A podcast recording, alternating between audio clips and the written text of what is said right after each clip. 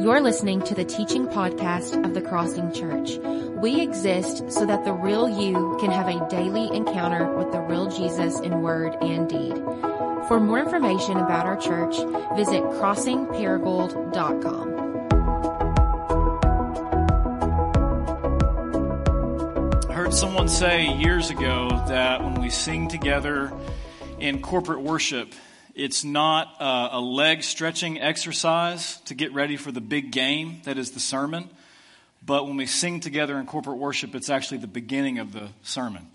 It's the part of the sermon where we preach back to God, we preach to one another, and we preach to ourselves what is most true, which is the gospel of Jesus. So thank you, Luke and Ben, for leading us. The sermon's already started. We could probably take communion and go home if you guys wanted to but you're going to have to listen to me for a little while. So before we do that, so um, good morning. If I haven't met you, my name's Adam. I'm one of the pastors here. It's so good to be here with you. If you're a guest um, watching online or with us, I want to especially welcome you on behalf of the members and the pastors. And if that's you and you're watching online, uh, you should see a um, a link that we're dropping in the comments section, a little connect link, and I want to encourage you to click that, fill it out, give us a little bit of information about yourself. If you're a guest in this room in the, in the pocket of the chair right in front of you, um, there is a connect card in that little pocket. I just want to ask you to take that, fill it out.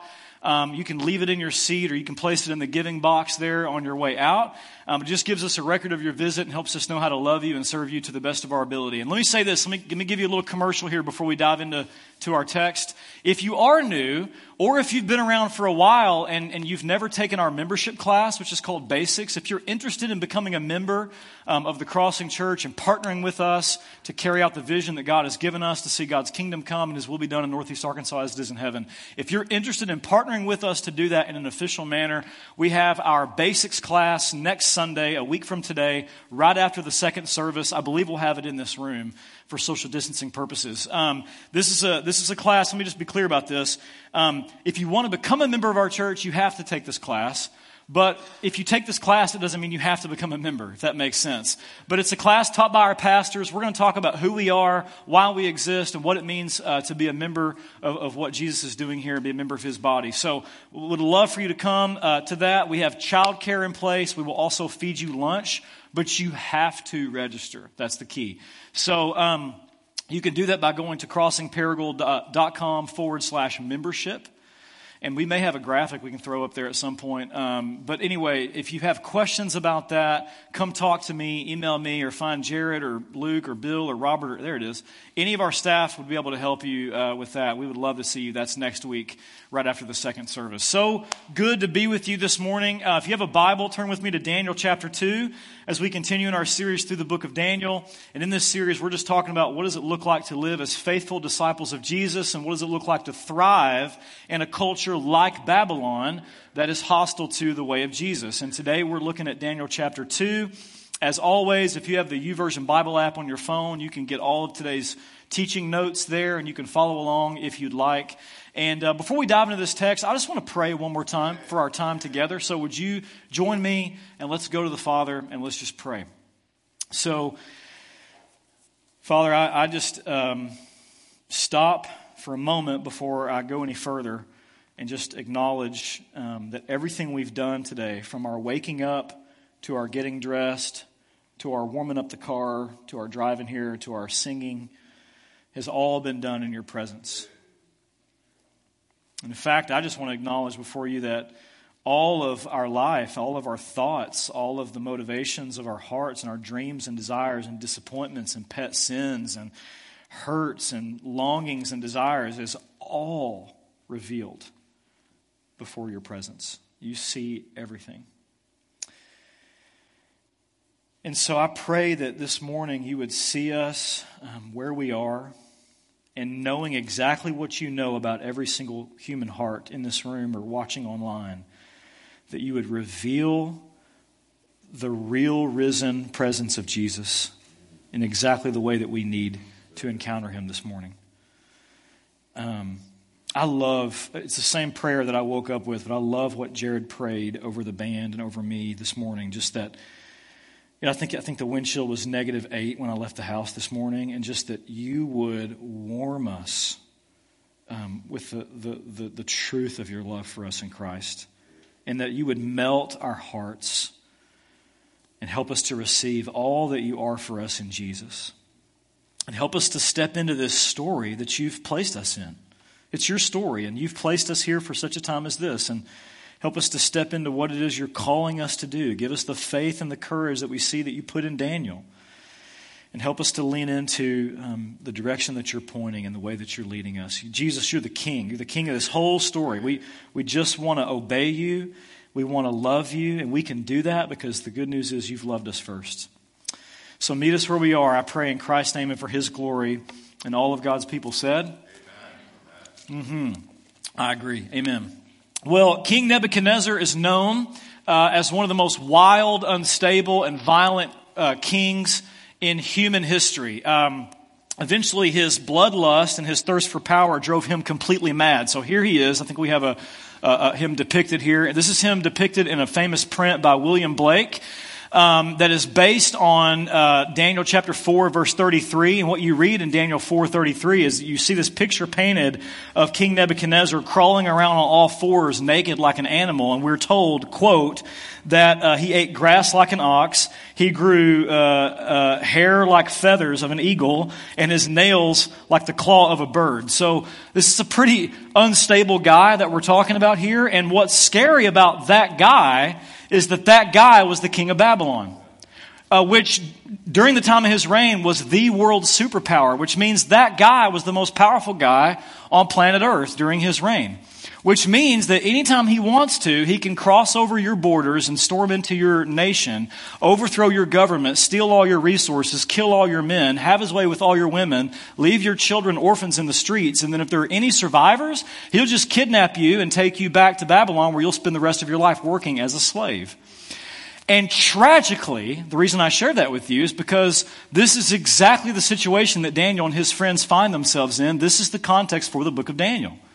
In 597 uh, BC, uh, King Babylon, uh, King of Babylon, Nebuchadnezzar and his army roll into Judah, the southern kingdom of Israel. They sack the capital city of Jerusalem and they utterly destroy everything. We're even told that they loot and burn the temple of the Lord to the ground, which is unfathomable to a Jewish mind in the ancient world. How in the, how in the world does that even happen?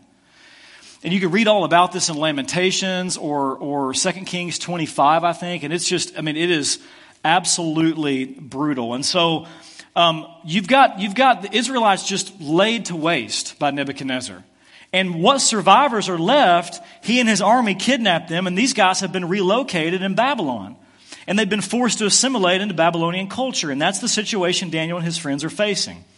And the whole reason that God has given us this story of Daniel is to teach us what it looks like to remain faithful and to flourish as God's people in a, in a place that's not our home.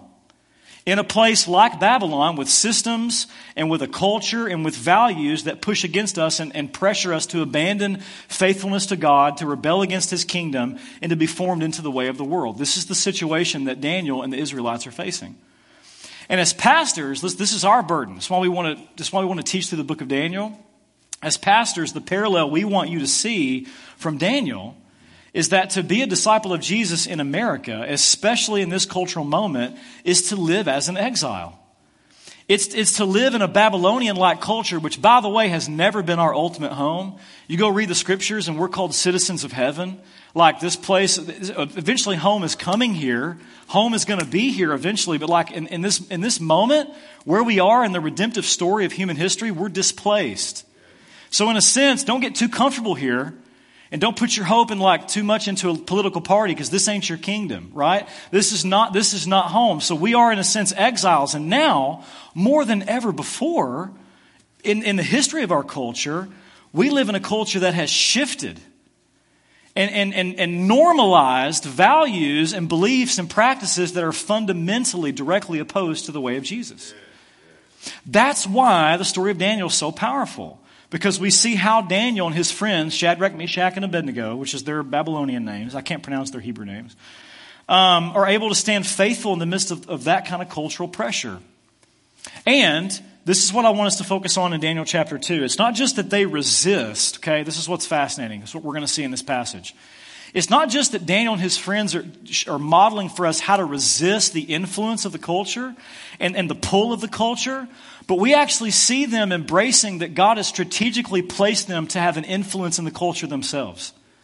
To be, a, to be a redemptive influence on the culture. And Daniel's really a model for us on how to engage the culture. Because, I, and this is, a, this is a really important conversation that we need to have because I think most Christians, myself included, for most of my time following Jesus on earth, um, don't know how to engage and interact with the culture that we live in in a healthy way. I think Jared talked about this last week, but there are basically two broken ways that we tend to try to engage with the culture. And one is if the culture is going to push against me, I'll just pull away. So if the culture is going to push against me, I'll grab my Christian friends and we'll just retreat into a holy huddle. We'll sit back and play armchair quarterback and lob critiques and condemnations against the world, but we won't have anything to do with it. Well, that ain't the way of Jesus. So the, uh, that's one way that we're tempted to deal with the culture. The other way is if the culture is going to push against me, I won't retreat. I'll just give in. Right? It's like Jared said last week. If you can't beat them, join them. So I'll just go with the flow and do what everybody else is doing.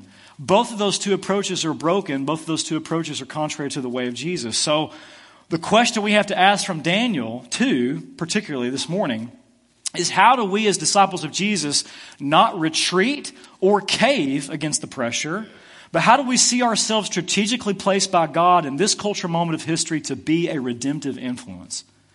Did you know that God has you right where He, he has you where He wants you in this very moment in the places and around the people and the context, He has you placed right where He wants you to make an eternal impact for His kingdom. It's all on purpose. None of it's on accident. Like He has you right where He wants you to, to be a redemptive influence. And we're going to learn from Daniel and his friends what that looks like. Okay? So, uh, to help us, we're going to dive into Daniel chapter 2. And this is one of the longest chapters in the book. So, to cover the whole chapter, I'm just going to summarize the story. I'll point out some key verses, and then I'll draw some implications for us. Can we do that? All right. Get ready, buckle up, because this is a crazy story. And I'm, I'm going to summarize it. We'll pinpoint a few verses along the way. But here goes the story, okay? So put yourself, turn on your imaginations like you're watching a movie, and I want you to put yourself inside this story, okay? King Nebuchadnezzar goes to sleep one night, and the guy has a bad dream. Anybody ever have, have a bad, disturbing dream? He has a bad dream. It's so disturbing that he wakes up and he can't go back to sleep. He's very troubled by this dream, and he wants somebody to interpret it for him right now. So what Nebuchadnezzar does is in the middle of the night, he calls for the wise men of Babylon. This is, uh, we're told these are the magicians, enchanters, sorcerers, and astrologers. And he brings all these guys into his court, into his room, like his bedroom in the middle of the night. And he says, I want you guys to interpret my dream for me. Tell me what this means. No problem, they say. Happy to help you, O king. Just tell us what your dream was, and then we'll, we'll give you the interpretation, which seems pretty logical to me. If you come to me and you say, Adam, I had this crazy dream, I want you to help me interpret it, my first question is going to be, well, cool, what's the dream? Tell me what you dreamed. Nebuchadnezzar has a very different response to this. No, no, no, no, no, he says. That's not going to work for me. He says, if you guys are legit wise men and you have supernatural knowledge, you tell me what I dreamed. And then I'll give you the interpretation. I don't want, I don't want to be played, he says. Like, I'm not going to give you the dream, and then you're just going to make up an interpretation that fits on the spot. You tell me what I dreamed, and then you tell me the interpretation of what I dreamed. And the wise men, confused and afraid, respond to the king, uh, we can't do that. Like, we're not going to be able to do that for you. And here's how Nebuchadnezzar reacts to being told no. Remember, he's a pretty unstable guy, okay? He says this in verse 5. Here's a, well, maybe we can put this one on the screen. This is a direct line from verse 5. This is what I have firmly decided, Nebuchadnezzar says. If you do not tell me what my dream was and interpret it, I will have you cut into pieces, and your house is turned into piles of rubber. Rubble, not rubber. uh, for the record, not rubber. It's a Hebrew word for rubble. Uh, I don't know what the Hebrew word is, but it doesn't mean rubber, it means rubble. So if you guys don't tell me what my dream was and interpret it, I'm going to chop you up and I'm going to destroy your houses with your families in them. However, if you tell me the dream and explain it, you'll receive from me gifts and rewards and great honor. So I'm going to say it one more time. Tell me the dream and interpret it for me. It's just a little ultimatum, right? Just a little mob boss throwing a tantrum, just a little ultimatum. As you can imagine, the wise men just began to squirm and meander, don't know what to do. And in verse 10, they finally say this to the king. There's no one on earth who can do what the king asks. No king, however great and mighty, has ever asked such a thing of any magician or enchanter or astrologer. What the king asks is too difficult. No one can reveal it to the king except the gods. Check out their theology. The gods don't care. the gods don't live among humans. They, they, they, they don't give a rip, so they're not going to be of any help. And so the wise men say basically to the king, We can't do this. This is impossible. And Nebuchadnezzar does not like what he's hearing. This is not a guy that is, is used to being told no, or he's not used to being told, We can't do that. That's impossible. He'd be a very hard guy to work for or do life with. He doesn't like what he's hearing, so he becomes so angry and so furious, he issues a decree that says, If you're telling me there's not a single wise guy in Babylon that can do what I'm asking, then we'll just kill every wise man in Babylon. And he gives an official decree to the commander of his army go out and slaughter all the wise men in the province of Babylon, off with their heads. And this is the point in the story when you realize Daniel and his friends are in trouble. Because we saw last week in chapter 1, God had given Daniel and his friends special knowledge and wisdom and understanding, and Nebuchadnezzar took notice of that, so he recruited these guys and hired them to be wise men in the king's service. They've been drafted into the king's service as wise men. So that means if Nebuchadnezzar is going to kill all the wise men, he's going to kill Daniel, Shadrach, Meshach, and Abednego too. So what happens next? Well, in a very bold move, Daniel stops the commander of the king's army who's just been commissioned to go and kill him. So think about that. This guy's coming to find you, to kill you. And Daniel goes and finds him and says, Wait a minute, wait a minute. Puts his arms out and says, Listen, please, let's not do this. Please don't do this. Let, just let me talk to the king. It's an extremely courageous move. This is a Jewish teenager, boy, by the way. Let me, let me go talk to the king. And so Daniel is granted permission. He goes before the king and he says, Give me some time. Just give me some time. Give me a day maybe. And just let me let me pray. Let me see if I can come back and I can tell you your dream and I can tell you what it means. And for whatever reason, the king decides to give Daniel a shot. So Daniel goes back to his friends. They begin to pray and plead for God to have mercy, to tell them this dream. And God hears and God answers their prayer, we see in verse 19 and gives Daniel the dream. And he gives Daniel this powerful vision of what the dream means. And so Daniel breaks out into praise. He praises God. Then he goes back to Nebuchadnezzar. And when Daniel walks in the room, Nebuchadnezzar looks at him and he says, All right, can you tell me what I dreamed? Don't give me the interpretation. Give me the dream. Daniel, can you tell me what I dreamed? And I love Daniel's response in verse 27 because he agrees with all the other wise men. Daniel replied, No, I can't tell you what you dreamed. So bold, like he, uh, so bold. No wise man, enchanter, magician, or diviner can explain to the king the mystery he's asked about. But there is a God in heaven who reveals mysteries, Daniel says. He has shown King Nebuchadnezzar what will happen in the days to come. And then Daniel proceeds to open his mouth and he tells King Nebuchadnezzar exactly what he dreamed which is a huge act of faith, by the way, because he doesn't know if what he's heard from God is actually what Nebuchadnezzar dreamed. He could have gotten it wrong. He could have missed a detail and just off with his head, but he walks in, he says, in, in faith, he says, This is what you dreamed.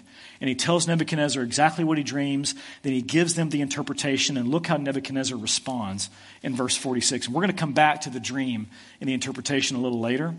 But look at how Nebuchadnezzar responds in verse 46. He falls on his face. He honors Daniel and he praises Daniel's God. He says, Surely, quote, your God is the God of gods and the Lord of kings and the revealer of mysteries. And then he gives Daniel a promotion. And this is what we're going to focus on. Verse 48, he says, it says, He made Daniel ruler over the entire province of Babylon and placed him in charge of all its wise men. Daniel's now running the school of Babylon and he's overseeing the whole, the whole kingdom. In verse 49, moreover, Daniel's first request, his first order of business is he appoints his buddies, Shadrach, Meshach, and Abednego, uh, administrators over the province of Babylon, while Daniel himself remained at the royal court. And that's how Daniel chapter 2 comes to an end. It starts with this very unstable, violent king throwing a tantrum. He's going to murder everybody. And then it, he's going to kill Daniel and his friends. They're going to lose their lives. But then it ends in a dramatic turn of events with Daniel and his friends being placed as rulers over the entire kingdom of Babylon. Now, here's what I want you to notice, okay? This is what I want to focus on. God takes these four young teenage Jewish boys and he places them in a culture that's trying to eat their lunch. I mean, all day they're, they're being trained to think differently, live differently, dress differently, have a different theology, embrace, embrace a whole different way of life. This culture is having a powerful influence over them and trying to form and shape them into its own image. And then, in a dramatic reversal and turn of events, these guys end up ruling over all of Babylon and they're now in a position to have a dramatic influence over the culture. The culture that's been trying to influence and pull them, they now have an influence over the culture to shape it and form it into the image of God and His kingdom. And if you're listening to all of this and you're wondering, like, what is, okay, well, that's, that's cool, but like, what in the world does Daniel 2 and all this have to do with me? The answer is it has everything to do with you if you're a disciple of Jesus. Because here's the key takeaway. And I'm, I'm, I'm, I'm beating a little bit of a dead horse, but here's the, here's the takeaway. Daniel 2 is a story about how in every cultural moment, God is doing the same thing. In every cultural moment, God strategically places and positions his people to live as faithful exiles who not only resist the pull of the culture, but who press in to make a redemptive dent in the culture. God is always in the business of, of strategically positioning his people to provide influence and leadership in the culture for the sake of his kingdom. I love, uh, I love how God says it to his people in Jeremiah 29 7. I'll put it on the screen. Notice this is a command. It applies to us as well. He says, quote, Seek the peace and prosperity, seek the shalom and the flourishing of the city to which I have carried you into exile. Notice God says, I have positioned you here in this place. So pray to the Lord for that people and that place because if it prospers, you too will prosper. In other words, the reason why you're here, the reason why the Crossing Church exists in Northeast Arkansas in 2021, in this cultural moment, is to put a redemptive dent in the culture. God has placed us here in this day and age to actually be an influence on a culture that's trying to influence us and to be a part of what He's doing to pull all of history into the, the, the time when His kingdom is fully established and flourishing on earth. Is this making sense? This is why you exist. This is why you're here. This is why God has positioned us where He has us. And it's, it's not just something He was up to back then, like He's doing the same thing now in Northeast Arkansas in 2021.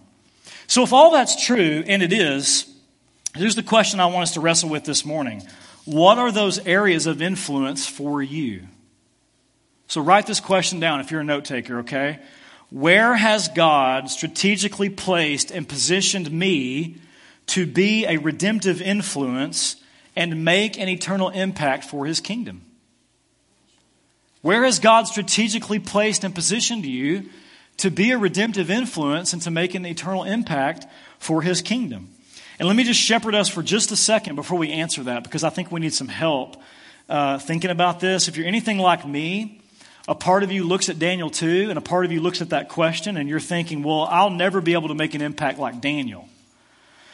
Because, you know, God made him ruler over a whole kingdom, and I'm not the ruler of anything. I can barely get my kids to obey my orders. Uh, nobody listens to me. So, how am I supposed to make this massive impact and be this huge influence like Daniel? And to that, I'll say two things quickly. The first one is this we learn on the first page and on the last page of the Bible that human beings were made to rule with God. So if you're in Christ, we're told it's a step even further. You're a royal priesthood. This is who you are. You're a co heir with Jesus, which means the whole kingdom of God belongs to you, which means you were made to rule, which means you were made for influence. And if you're in Christ, you have the Spirit of God, which means you have everything you need to do this. God has actually wired you to rule, like Daniel, and He's made you for influence, and He's called you to have influence for the sake of His kingdom. The second thing I want to say to this is we live in a culture, if you're, if you're, if you're thinking, yeah, but I'll never be able to make a big impact. Like I'll never, I'll never be the ruler over a whole like land. Like I'm never going to be able to, how am I going to make a huge influence? Well, there's some brokenness in that way of thinking. So we live in a culture obsessed with greatness, addicted to being the best. We want to be bigger, faster, stronger, better than everybody else in the world. And there's a ton of cultural pressure put on you, whether you're able to name it or not, that says that if you're not extraordinary, you're nobody and you don't matter. And tragically, this way of thinking and being has made its way into the church. And in his book Ordinary, uh, Michael Horton says, quote, here's a quote, more than ever before, Christians are burned out and weary with the cult of extraordinariness. And what he's saying is, it's this idea of go big or go home. Like if I can't be a ruler or have a platform like Daniel, I'll never make a difference in anybody's life. God, God doesn't want to use me to build his kingdom. He doesn't want to use me to share the gospel with anyone or to make some sort of eternal impact because I'm no I'm nobody. Like I'm just I just work on a line or I'm just a pastor or I'm just a stay-at-home mom or I'm just like there's listen, nothing could be further from the truth. Nothing could be further from the way of Jesus, in fact, because everything about the way of Jesus and the way he came and established his kingdom was ordinary and unimpressive. The kingdom of God comes like a mustard seed, not a mountain, right? It's a very unimpressive type of reality. And this is what Michael Horton goes on to say in his book. We'll put this on the screen. Here's a direct quote, and then we'll move into some application. My concern, he says, is that the activist impulse at the heart of evangelicalism can put an enormous burden on people to do big things when what we need most right now is to do ordinary things better. I love that, man. We can miss God in the daily stuff looking for our extraordinary moment to shine. By the way, do you know that's not what Daniel was looking for? He was being ordinary. Okay, the bottom of my life's fallen out, so I'm going to go get with my friends and pray. Nothing's more ordinary. He wasn't looking for a moment to shine, then God gave him one. He was just being an ordinary dude, and God did what he was going to do with Daniel. So, what we need most right now is to do ordinary things better. We can miss God in the daily stuff looking for our extraordinary moment to shine. Listen to this. If we were more serious about being faithful in the ordinary, I'm convinced the church would have a much stronger witness, i.e., we would make a much bigger impact in the world today. What Horton is not saying is that if you want to do big things for God and you want to make a huge impact for God, that those are wrong desires. Those are beautiful desires, and you should run after those. I want to make a big difference, I want to make a big impact. But what he's saying is if you really want to make an extraordinary kingdom impact, be faithful to God in the ordinary. It's all Daniel and his friends were trying to do. They had a new ordinary and a new normal, and they're trying to serve God in that context as best as they can. So, with that in mind, let's come back to our question Where has God placed you and given you influence? And for most of us, there are really three basic, ordinary areas of everyday life where God's placed us to have a, a redemptive influence in the home, at work, and in relationships. Let me say a brief word about each of these, um, and then we'll come back and we'll anchor everything in this vision that God has given Daniel. So, Three basic, ordinary areas where you can, where you can function like Daniel, and, you, and God is calling you to be a redemptive influence. The first and primary place where God has given you influence is in the home. So let's talk about that for a second. In the home. The place where you go to sleep every night, the place where you wake up every day, uh, the family and the people that you live with and are building a life with. This is the primary context where God's calling you to be a redemptive influence. And um, if you're like me, Parents, uh, you have kids in the home, please don't miss this. Uh, your home, your kids, is the primary context where God's given you power and influence for good, for the gospel, for His glory, for His kingdom. That's your primary mission field. That's the primary place where you're called to make disciples and build the kingdom of God. Um, in their book, Raising Passionate Followers of Jesus, uh, Phil and Diane Comer say it like this. It's a little lengthy, but it's worth the read. Um, they say this. and by the way, let me say this parents, we're, we're, never too old to honor our, our, our, our kids. Kids, adult kids in the room like me, we're never too old to honor our parents, right? That's a biblical command to honor your mother and father, and there's no, there's no age limit. Like, you don't have to do that till you're 21, then you can dishonor them. The same is true on the other side. Parents, it's never too late to start parenting your children. I just want you to know that. Even when they're adults, it's never too late for you to start discipling them. So when you read this quote, I want you to think about it with, with that in mind, okay? There's no shame here. We've all failed. I just want you to think about the grace God has given you to, to, to start anew right now with your kids, okay?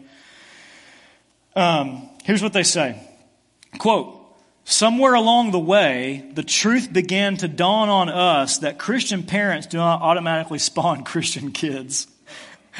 We discovered that most often when kids were all out following Jesus, their parents were as well. And they had intentionally set out to do whatever it took to nurture and train and teach and love their children toward God. The strong faith of those kids was no accident. And therefore, I love this. May this be true of us. Therefore, with audacious faith, audacious faith, we ask God to use us to become the matriarch and patriarch of generations of Comers who would follow hard after Jesus. This vision has guided every decision we made Every move, every sacrifice, our vacations, the way we spent our money, where we went to church, where we worked, how we lived, everything come under the scrutiny of this question. Will this help our children draw closer to Jesus or possibly push them away? Will this make disciples or create disinterested rebels? Let me just stop and say that I, I stink at this, but, but let me just, I have not figured this out, but you know what keeps me going is just the idea that God is so gracious that He will use my failing forward at this and He will use my best efforts. And what might He do if we approach the discipleship of our children like this, like that? What might He do if you, if you went home today and you woke up tomorrow saying, This is my mission field? Like, you want to talk about having a, a, an eternal impact? And, and being a redemptive influence, it's right under your nose. You don't have to look for the most extraordinary opportunity. Just look at the ordinary. Like it's, it's, it's right there under your nose in the home. They actually argue in this book that during the child rearing years, at least, this is the number one calling on moms and dads to disciple and influence their kids toward Jesus. Why? Because you go because the Bible says so. Okay, that's why. Because you go back to Genesis 1 and God's plan A all along has always been to multiply his presence and his influence throughout the earth through families. The Comers say it like this. Here's another quote. This is our duty. God's plan A for evangelism. Each mom and dad making disciples of their own children is God's original primary way of bringing the world back to himself. This is the way he commanded the Israelites to live out their faith. And, and, of course, they're alluding to Deuteronomy 6, 5 through 9, where God gives us a picture of what this looks like. Here's what he says in Deuteronomy 6 Love the Lord your God with all your heart, with all your soul, and with all your strength. Uh, these commandments that I give you today are to be on your hearts. Impress them on your children. Talk about them when you sit at home and when you walk along the road and when you lie down and when you get up.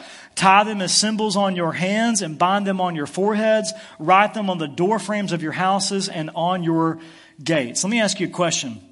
Who is God talking to specifically when he says, impress this on your children? Who's he talking to? Give me some feedback. Talking to, yeah, he's talking to parents. He's not talking to student pastors about your kids or my kids. He's not talking to crossing kids workers. He's not talking to MC hosts. He's talking to parents. And he says to parents, don't outsource this. You want to be an influence? You want to make an impact? Here you go. I'm going to give you some little demons to shepherd, and you're going to, you're going to make an impact and an influence on their little demon hearts, right? And you're going to parent the hell right out of them, right? So that's, that's, that's your job is to parent the hell out of your children. Somebody tweet that, please. that wasn't even in my notes. That just came out. I don't know. Just, that's just on a coffee mug. Get that on a T-shirt or something. But that's that's your job. He's he's talking to parents. He says this. Look, check check it out. Humans. God says this in Deuteronomy six. Humans were made to to to love me with all their heart, mind, soul, and strength, and to receive my love, to be in communion with me, to love and trust me, and to know that I love them. That's what humans are made for. Now, parents, drive that into the hearts of your children. That's Deuteronomy 6. That's kingdom influence. And by the way, I'm just trying to find a faithful way to apply what we see in Daniel. This is the best way I know how to do it. It's all about kingdom influence. God is not saying, by the way, that the pressure is on us to convert our kids. Amen? That's pretty good news. Listen, you can do everything right theoretically, and your children still have to make their own decision to follow Jesus. So the, listen to me carefully. The pressure is not on you to force that decision, but as parents, we are called to influence that decision. God has given us incredible influence with our kids. How are we stewarding that? Let me just give you three things that Carrie and I are failing at every day. Okay, I'm going to be really quick on this, and on the rest of this, it'll be even quicker. But three, three, th- three things we are learning and failing at and growing in in our own parenting journey, and it's just stuff you see right here in Deuteronomy six. Okay, number one, it starts with leading ourselves. If you want to be a redemptive influence in the home, um, you want to influence your kids to grow up and be passionate followers of Jesus, you can't lead them to a place where you're not going you can't lead them to a place where you're not going. You can't give them what you don't have. Um, you, the faith and love for God that we want our kids to walk in starts with us.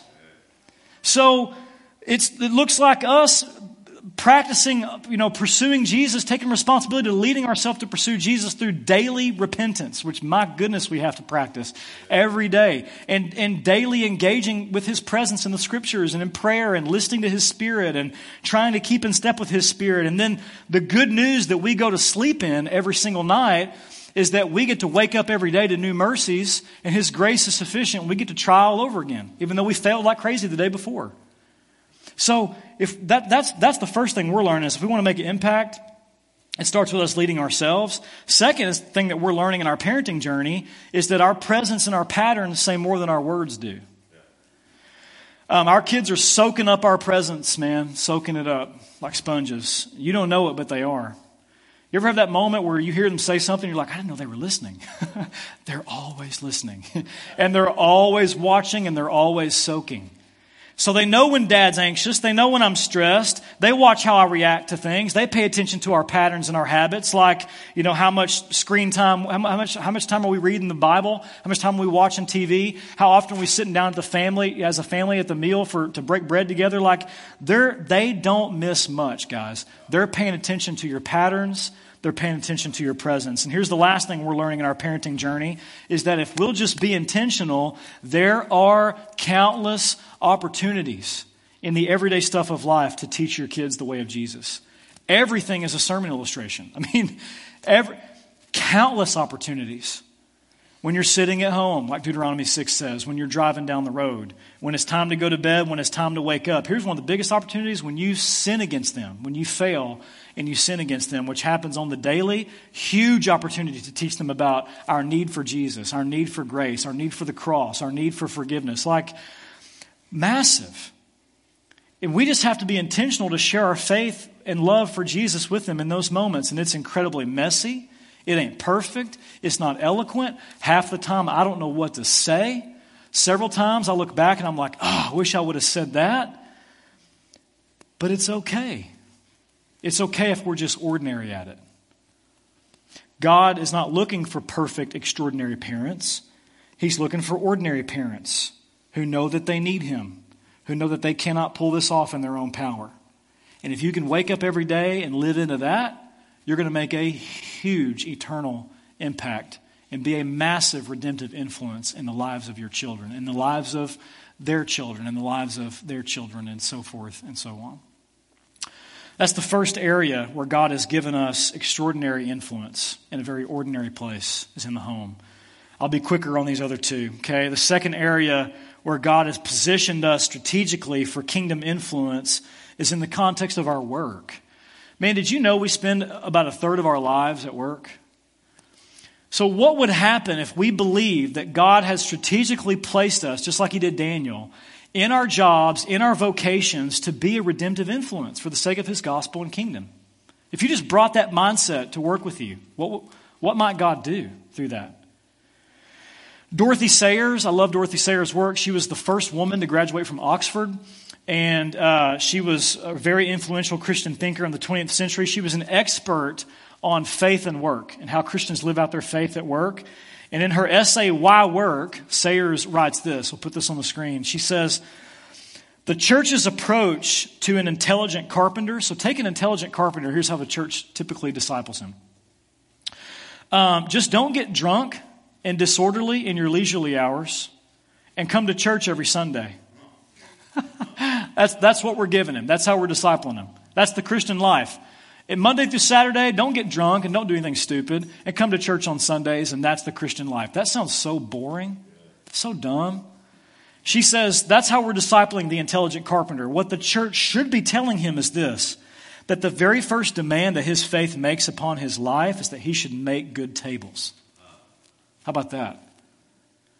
What Sayers is getting at is she's just saying, like, it, we should be equipping and encouraging one another as the body of Christ to do what we're doing in our vocations with faithfulness and with excellence. Embracing it as a, as a thing that's playing out in a bigger story, that God, God has you here for a reason to build his kingdom, to, to seek first his kingdom, to pray for his kingdom, to proclaim his kingdom. And your work and your vocation is a platform, an ordinary yet extraordinary platform for that. And she's just saying what Paul says, by the way, in Colossians 2. Let's let Paul say it since it's the scriptures. He says, Whatever you do, work at it with all your heart. As working for who? Who do you work for? You don't work for the man. You don't work for the guy that gives you your paycheck. You work for King Jesus. Whatever you do as a vocation, you, King Jesus is your boss. So you work for King Jesus, not human masters. Since you know that you will receive an inheritance from King Jesus as a reward, it is the Lord Christ you are serving. You know what that means? Whatever your job or occupation, whether you're a stay at home mom, you build tables, you make shoes, you close sales, you litigate, you medicate, you manage, whatever it is that you do, you do it for the glory of God. That's the ministry God has given you. That's a mission field God has given you. You serve Him faithfully in that, which means very practically, just, just super practically, show up on time and work hard. And don't steal from the company. And don't fudge on your timesheets and don't be lazy. And don't slander your boss. And, and bless your coworkers and serve them. Don't step on people's necks to get ahead. You know that's not the way of Jesus. When somebody else gets the promotion over you, celebrate them. And if you don't, if you, and if you don't want to celebrate them, you deal with that with Jesus, right? Because you know that you should want to celebrate them. You should like, you want to love them. You want to be proud of them treat people with kindness and fairness. Be the first to admit that you made a mistake and do your best at your job. And look for opportunities in the midst of all that because God's placed you there. You have all kinds of web of relationships there at work and all. Look for opportunities to share with people the reason for the hope that you have. Why does this dude work so hard? Why is he so kind? Why is he always repenting when he fails? What's, what is different about that, that gal or that guy? What is different? And when they ask you, tell them. It's King Jesus, man. He rules my heart. I want to follow him, and I believe he's put me here for this purpose. Your vocation, your job is, a, is an extraordinary, ordinary place where God has given you to put a redemptive dent in this dark world. That's why you're there. The last area where God has given us redemptive influence is in the context of our relationships home, work, relationship. So, who's God placed in your life? For Daniel, it happened to be Nebuchadnezzar. He happens to be rubbing shoulders with a powerful, pretty powerful guy. Um, and members of the royal court and his three buddies. Who has God strategically placed in your life? Right now, let the Spirit bring names to your mind. Who, whose names, whose faces are you seeing? Family members, friends, neighbors, coworkers, people at the gym, people your life intersects with through your kids' sports or school or you fill in the blank. Some of those names and faces that you're seeing, they're already brothers and sisters in Christ.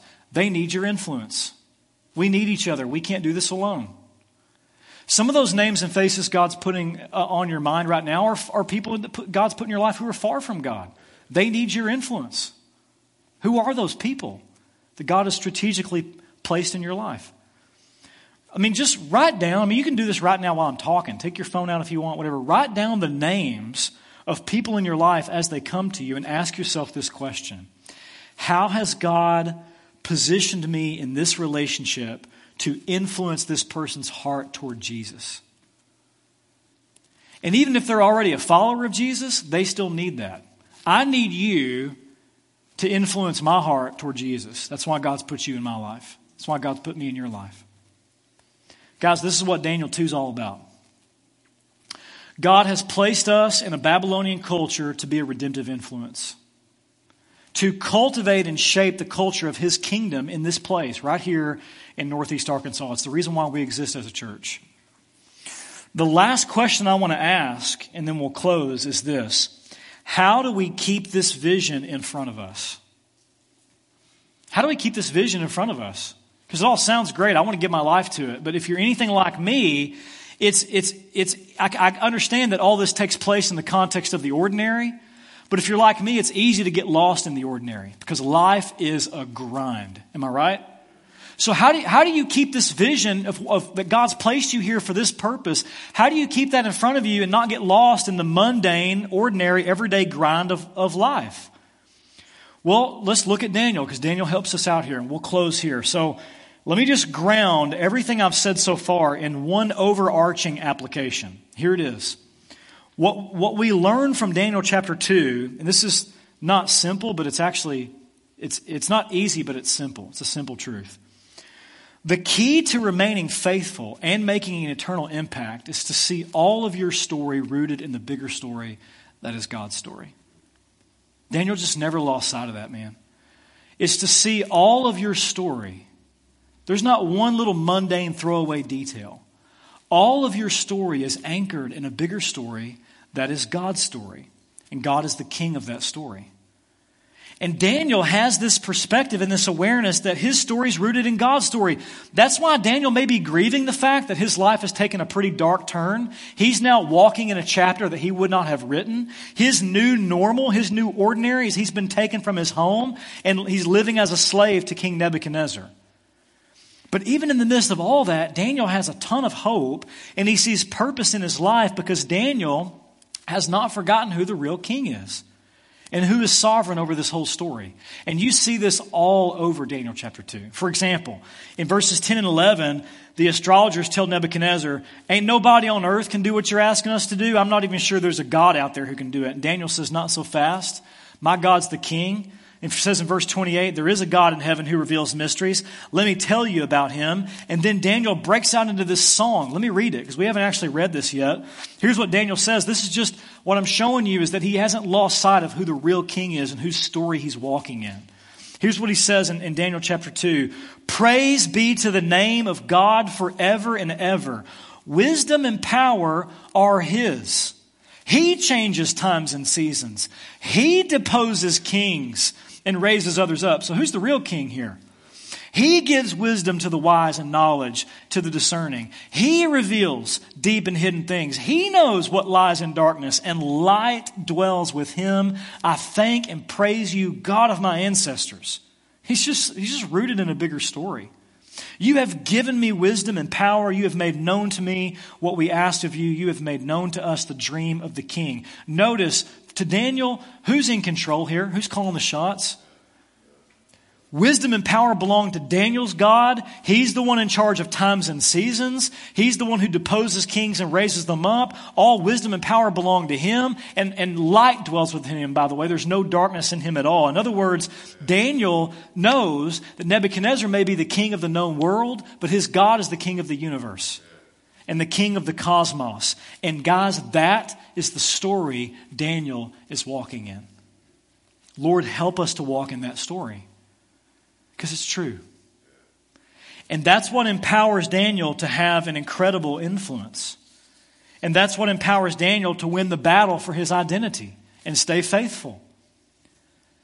Daniel doesn't allow himself to become intoxicated and indoctrinated with all the other stories and cultural narratives that Babylon's trying to tell him. Guys, do you know we have the same challenge in front of us? Did you know that all day long we are being told stories around the culture subliminally, sometimes not subliminally, like stories about who God is, where truth is, uh, who we are, how life works best. For example, lot, so many Christians in our culture, some of you in this room watching online, are believing the lies of what we call progressive secularism or radical individualism that says that truth is inside of you and your feelings and your desires and your experience are what is true. You are what you feel and you are what you want, which allows you to redraw the moral boundaries around you. You can do whatever you want with your body, with your money, with your time, and anybody that disagrees with you is a regressive idiot. Which, by the way, is the definition of intolerance. We've lost the ability to be, to be tolerant anymore. That's a whole other sermon I wish I had time to preach. And this has made its way into the church. Some of you, instead of walking in the story Daniel's walking in, you're walking in a story that says, I can follow Jesus and live however I want. I can have the benefits of King Jesus without having to serve him as actual king and Lord. And as long as I asked Jesus into my heart when I was eight or nine, it doesn't matter how I live now. Guys, nothing can be. Who told? Who told you that story? Um, some of you are buying into the narrative of your political party and what we call Christian nationalism. And that's where you're finding your, your identity and your hope for this world. Can, I, can you please lean forward for a moment and, and listen to what I'm about to say? Okay, listen. How we govern ourselves in human kingdoms is very important. And we should care deeply about how our faith intersects with our politics. But listen to me very carefully because you see this all over the scriptures. Anytime God's people get too comfortable tying their identity, tying their hope, tying their security, tying their story to a certain nation or kingdom or leader, it never goes well for them. They always compromise, always compromise, and fall away from the way of Jesus. It's a dangerous game because you're hitching your wagon to the wrong king. You're pledging your allegiance to the wrong kingdom. You have forgotten the bigger story that we're walking in as exiles sent here to pursue and proclaim God's kingdom, which in the end is actually the only true kingdom that exists. And you see that in Daniel's interpretation of Nebuchadnezzar's dream. I haven't told you what the dream is yet, but look at verses 29 through 35. Here it is. Nebuchadnezzar dreams about a great statue and it's got a head of gold and shoulders of silver and a belly of bronze and legs of iron and feet of iron and clay. Can you see this big statue? Gold head, bronze shoulders, or silver shoulders, big old belly of bronze, this big old plated big statue Daniel, uh, Nebuchadnezzar sees. And then Daniel says, God showed me something else you saw in the dream, bro. Here's something else you saw in the dream. And here's what it says in verse 34 directly. While you were watching this statue, Nebuchadnezzar, in your dream, a rock was cut out, but not by human hands. And it struck the statue on its feet of iron and clay and smashed them. Then the iron, the clay, the bronze, the silver, and the gold were all broken into pieces and became like chaff on the threshing floor in a hot summer day. And the wind swept them away without leaving a trace. But the rock that struck the statue, it grew into a huge mountain and filled the whole earth. That was your dream, O king. There's a rock coming, Daniel says. It's going to smash this statue into a zillion pieces. And this rock is going to grow into a mountain that takes over the whole earth. Well, what does that mean? Nebuchadnezzar says. Tell me, give me the interpretation. What in the world does that mean? And so Daniel says, Well, here's what it means. Each element of the statue represents an earthly kingdom. You're the head of gold, Nebuchadnezzar, which means that you're the king of the world for now. The other pieces of the statue represent other kingdoms that will succeed you. And throughout the story of human history, there will be many kings and nations rise and fall. But Daniel says in verse 44 that God is going to send a rock into this world that's going to establish a new kingdom that, quote, will never be destroyed, nor will it be left to another people. It will crush all those kingdoms and bring them to an end, but it will itself endure forever. This rock will become a mountain that fills the earth. I don't know about you, but if I'm going to put my hope in any kind of leader or kingdom, it better be that one. How is Daniel able to withstand the pull of Babylon? How is he able to remain faithful and live with a sense of mission and purpose in exile? Because Daniel's hope is in this bigger vision and in this bigger story, and ultimately, Daniel's hope is in the rock that God says is going to come. And we know from the rest of the story who the rock is. The rock is King Jesus. Spoiler alert You, you, we know this from Matthew, Peter, Paul, all pick up on this idea that Jesus is the rock, the chief cornerstone, the foundation on which God's going to demolish all earthly kingdoms and he's going to build his kingdom on the earth. And it's at this point in the story you realize that this is both good news and bad news for us. It's, it's good news because in the story, God's sending a king and a kingdom that's good, just, holy, and it's going to bring redemption and restoration to the world. It's bad news, on the other hand, because if we're honest, like Nebuchadnezzar, we've all tried to build our own tiny kingdoms. We've all tried to become the center of our own story. We've all tried to rewrite the story around us. We've all tried to use our influence and our power to build up and establish our own kingdoms. And the bad news, Daniel says, is that Jesus the rock is coming to smash your kingdom. And then he says, This is trustworthy and true. This will happen. So this leaves us in a place of longing for good news. And here's the good news of the gospel of Jesus. Daniel's looking forward to this rock who's going to come and he's going to smash your kingdom. But what this rock does is he does something that is so unthinkable. The way he comes and smashes your kingdom is he allows himself to be smashed in your place. He does what no other king, certainly not an unstable king like Nebuchadnezzar, would ever do. He gives his life for the rebels. King Jesus comes and, and establishes his kingdom by living the, the perfect sinless life we failed to live and dying the death that we deserve to die on a Roman cross to pay for our sins so that we can be forgiven and we can have life with God. And three days later, he rose from the dead, proving himself to be the king, conquering sin, death, and hell in our place and establishing his permanent kingdom here on earth forever. So here's what that means your, your only hope for forgiveness and salvation on, in this life is to put your hope in that story, to believe in that story, to embrace that story because it's true. To put your hope in Jesus the rock and to build your life on him. Root your story in that story. And if you're in this room and you're a disciple of Jesus, it's the same as true for you. There is no other answer. It's build your life on that rock, submit your life to that king, root your life in that story. And then you'll be faithful and you'll make a kingdom impact. And to remind us of that, every week we close with communion. We take this little, uh, this little, you know, contraption that you have there in your, ch- in your chair. It's got juice in it. It's got some bread-like substance in there. And what this represents is this, the bread represents the body of King Jesus that was broken for us, and the, the juice represents his blood that was poured out for the forgiveness of our sins. So that we can be dethroned and we can submit ourselves to him and we can find life in Him and in His loving rule. And if that's you, if you're in this room and you're a Christian, we encourage you to participate in this meal, celebrate with us. And if that's not you, we're so glad you're here.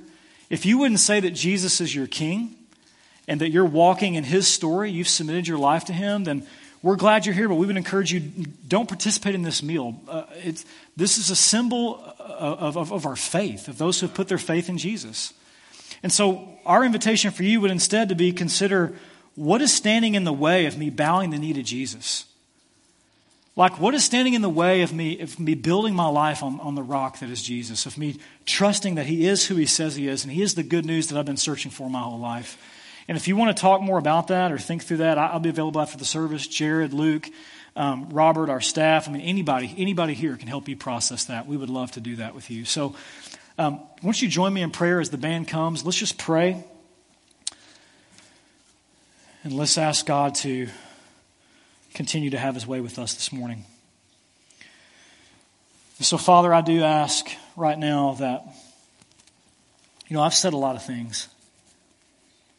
And I just pray that you would cut through all the distractions and make this one thing very clear that you're the king and we're not. And that's good news for us.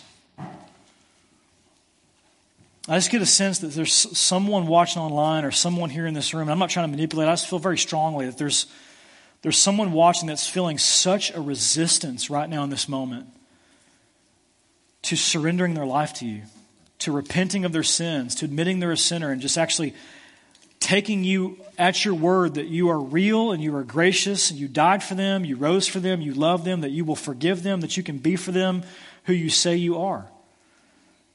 I just pray right now that you would remove any resistance. You would break their heart. You would help them to come to a place where they bow the knee to King Jesus and they surrender their life this morning.